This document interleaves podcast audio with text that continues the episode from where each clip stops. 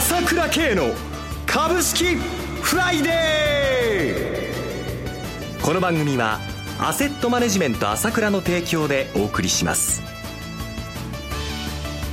皆さんおはようございます。アシスタントの岡本留美子です。朝倉慶の株式フライデー。パーソナリティはアセットマネジメント朝倉代表取締役経済アナリストの朝倉慶さんです。朝倉さんおはようございます。おはようございます。よろしくお願いします。よろしくお願いします。そして毎月第3金曜日は個別銘柄スペシャルです。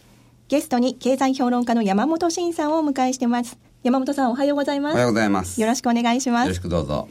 ではまず朝倉さん、一週間いかがご覧になっていますか？そうですね。相変わらず強い相場ながら、もうジェットコースターのようにね、週明けは GDP でどうなるんかと思ったら、1日で綺麗に反発してね、はい、その後まあ、うろうろしてますけれども、まあ、基本的にはもう、非常に強い相場の中にあるということですよね。それからこの円相場。はい。相場見てると怖くなりますね。すごいですよね。こんな勢いでいってしまうのかな、ということですけども、もう私一貫して言ってますけどね、もうこの円安と株高止まらなくなりますよ。もうどんどんどんどん円安になる。どんどんどんどん株高になる。最終的にはそれが待ってるという流れの一環でしかないという見方ですよね。これはもう私前から言ってることね。ドルベースで見て日経平均死んでんじゃないんだから、国内でインフレが起こってるだけなんだから、要は円が下がり、その分、株が上がって、外国から見ればまだ日経平均新年じゃないんだからね、はい、インフレの部分だけ上がってるということなんですね。この流れまだまだいっちゃうと思いますよ。山本さんはいかがご覧になっていますか、うん、やっぱりその、円安ですよね。その日銀の追加緩和の前、直前からね、見ると、えー、10円動いてるわけですから、はい、まあ、これも、まあ、歴史的な円安局面なんですけど、僕は以前言ったと思うんですが、95年から98年にかけてね、3年で、実に84%円安になってるんですね。はい、79円台から147円。で、それ考えると、今回140円ぐらいまでね、いきそうな感じだと思いますよ。はい。では、お知らせを挟みまして、個別銘柄スペシャルをお送りしてまいります。今、朝倉慶が熱い。その鋭い分析力で注目を集める経済予測のプロ、朝倉慶が代表を務めるアセットマネジメント朝倉では、日々の株式情報を無料でリアルタイム配信中。アベノミクスで上昇した株式相場、投資家はここからどう対処すべきか。迷ったら朝倉慶。キーワード朝倉慶で検索を。アセットマネジメント朝倉は、証券取引、金銭有価証券の予託貸付行為は行っておりません。また、情報提供する金融商品のお取引では、相場変動などにより損失を生じる恐れがあります。取引説明書、契約締結前交付書面などを十分にお読みいただき、ご理解の上お取引ください。金融商品仲介業者登録、関東財務局長、金中第605号。朝倉慶の株式フライデー。今朝はゲストに経済評論家の山本慎さんをお迎えしています。では山本さん、注目している銘柄とその背景を教えてください。はい。えー、まあこれまでは、その、例の日銀の追加緩和、まあ、バズーカ2と言われているやつですね。はい。えー、それプラス消費税の増税延期で、やはり外国人投資家主導で、いわゆる、まあ、日経225先物主導で買われていると。はい。だからその、まあ、個人投資家主導の、まあ、中小型株なんか完全に置いてかれちゃってますよね。はい。で、で、問題は、なんていうんですかね、この、今までずっとその GPIF がね、この年度後半は買いの主役になるだろうと言われてたのが、実はほとんど買ってなかったと。で、実はね、今週は少しちょっと買いが入ってるんじゃないかなと市場参加者の間で言われてましてね。それは日経平均に比べてトピックスの上昇率の高いから、はい、これはやっぱり年金しか考えられないということで、まあ、GPIF が買ってるんじゃないかと言われてますけど、先週までは実際、利食いばっかりで、ほとんど、ほぼ増えてない感じですね。ということは、はい、えー、今までその GPIF 改革でね、その今、えー、127兆円と言われている運用資産のうちの12%の株式の日本株の運用比率を、まあ今まで20%と言われてたのが正式に25%になると言われていると。まあそういうふうに発表しましたね。はい。そうすると、まあ大体買い余力が2兆円と見られていたものが、大体7兆は買うだろうと。まあ問題は年度末、来年3月末までに、じゃあ株式の比率を25にするかどうかが問題なんですが、うん、まあそうでなくても、まあ7兆円の買い力があるってことは相当ここからね、えー、買ってくるだろう。で、そうなると、まあ、とりあえずその年金の買うものってね、やっぱり、えー、経営が安定してて、まあ、配当利回りが高いとか、えー、競争力があるとか、まあ、非常にその平凡な投資指標なんですけど、あと流動性が高いとかね。で、そうやって見てくると、やっぱり、なんていうんですかね、配当利回りの高い、割比較的高い銘柄の底上げ、これから起こるかなと思ってまして、そういう点でちょっと、まあこれ定位株でもあるんですけど、2768の総実ですね。はい。2768総実です。はい、はい、ありがとうございます。まあ、総実、えっ、ー、と、株価今170、昨日の終値で171円ですかね。で、これ、配当5円ありますから、えええー、配当利回り、まあ、約3%弱あると。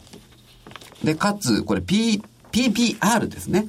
これは0.4倍台。はい。しかも PR が、えー、6倍台と。えー、まあ、超割安ですよね。はい、で、その、これ、例のあの、小泉政権時代は、えー、400円以上してた株ですから、これ相当水準訂正今後あるんじゃないかなと見てます。まあ200円に乗ってもね、2割ぐらい上がるってことですから、ちょっと面白いかなと見てます。はい。続いてはいかがでしょうか、えー、続いて日本プラストですね。証券コード7291日本プラストです。これは例のあの、高田のエアバッグのリコール問題の余波で、まあこっちに特需が起こるんじゃないかと、えー、まあそういう思惑で今買われてるんですが、えー、日本プラストっていう会社はエアバッグの売上比率が、まあ売上の半分近く占めてるんですね。はい、で高田以外のエアバッグメーカーっていうと日本ではトヨタ合成になるんですが、はい、トヨタ合成はあのエアバッグの比率がうんと低いんで高田の恩恵大きいと思いますね。はい、で次に、えー、ヘルメットの照英。はい7839です。ね、照英に関しては、これね、あの、まあ、これ輸出関連の株なんですけど、えー、やっぱブランド力がありまして、ヘルメットで世界シェア、もうダントツの1位だと。で、かつその為替の感能度が非常に高いんですね。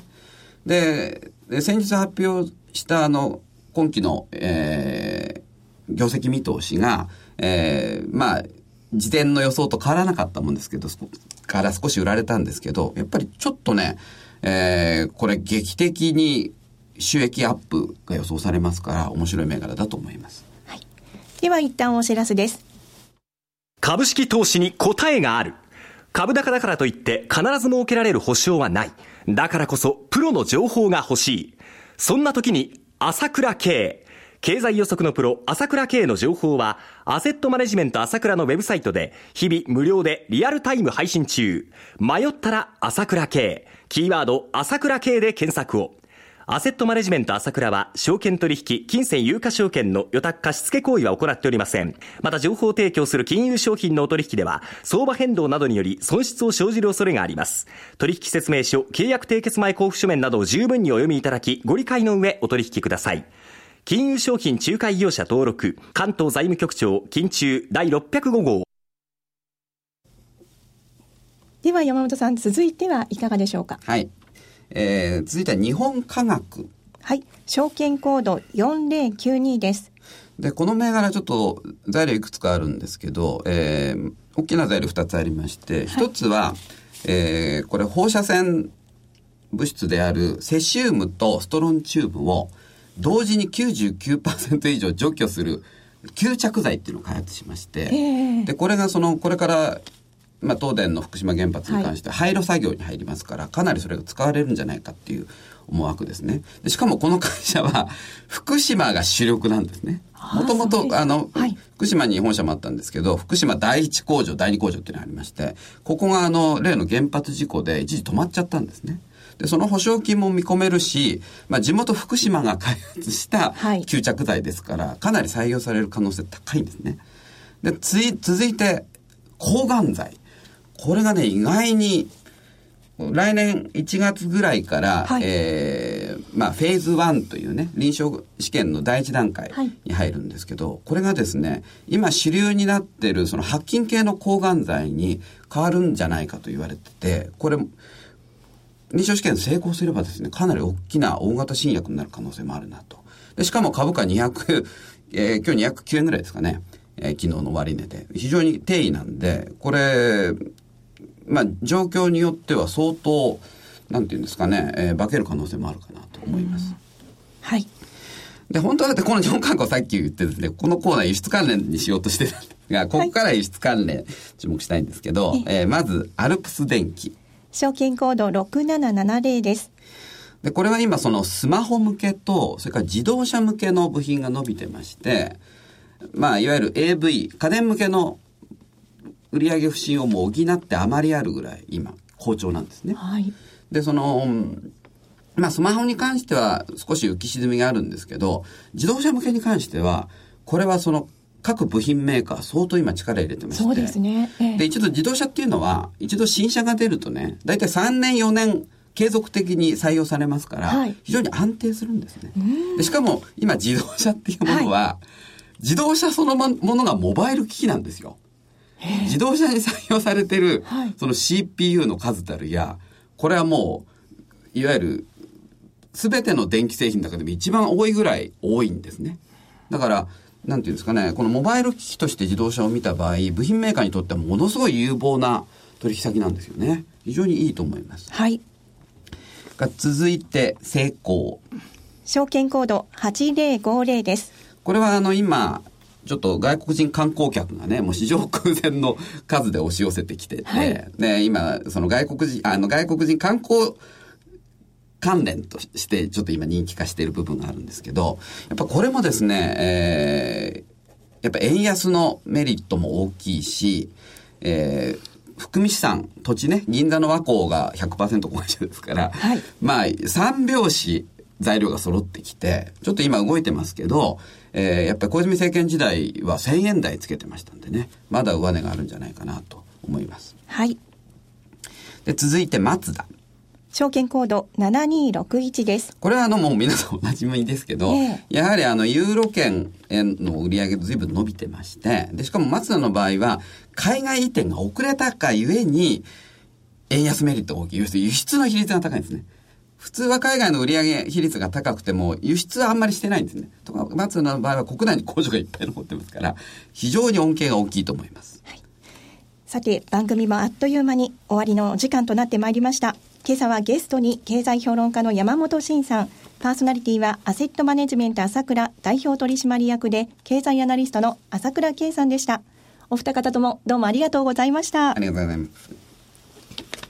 私、朝倉圭が代表を務めますアセットマネジメント朝倉では SBI 証券、楽天証券への口座開設業務を行っています。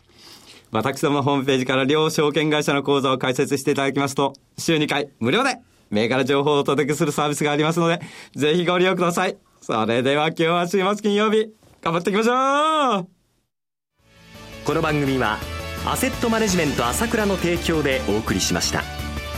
最終的な投資判断は、皆様ご自身でなさってください。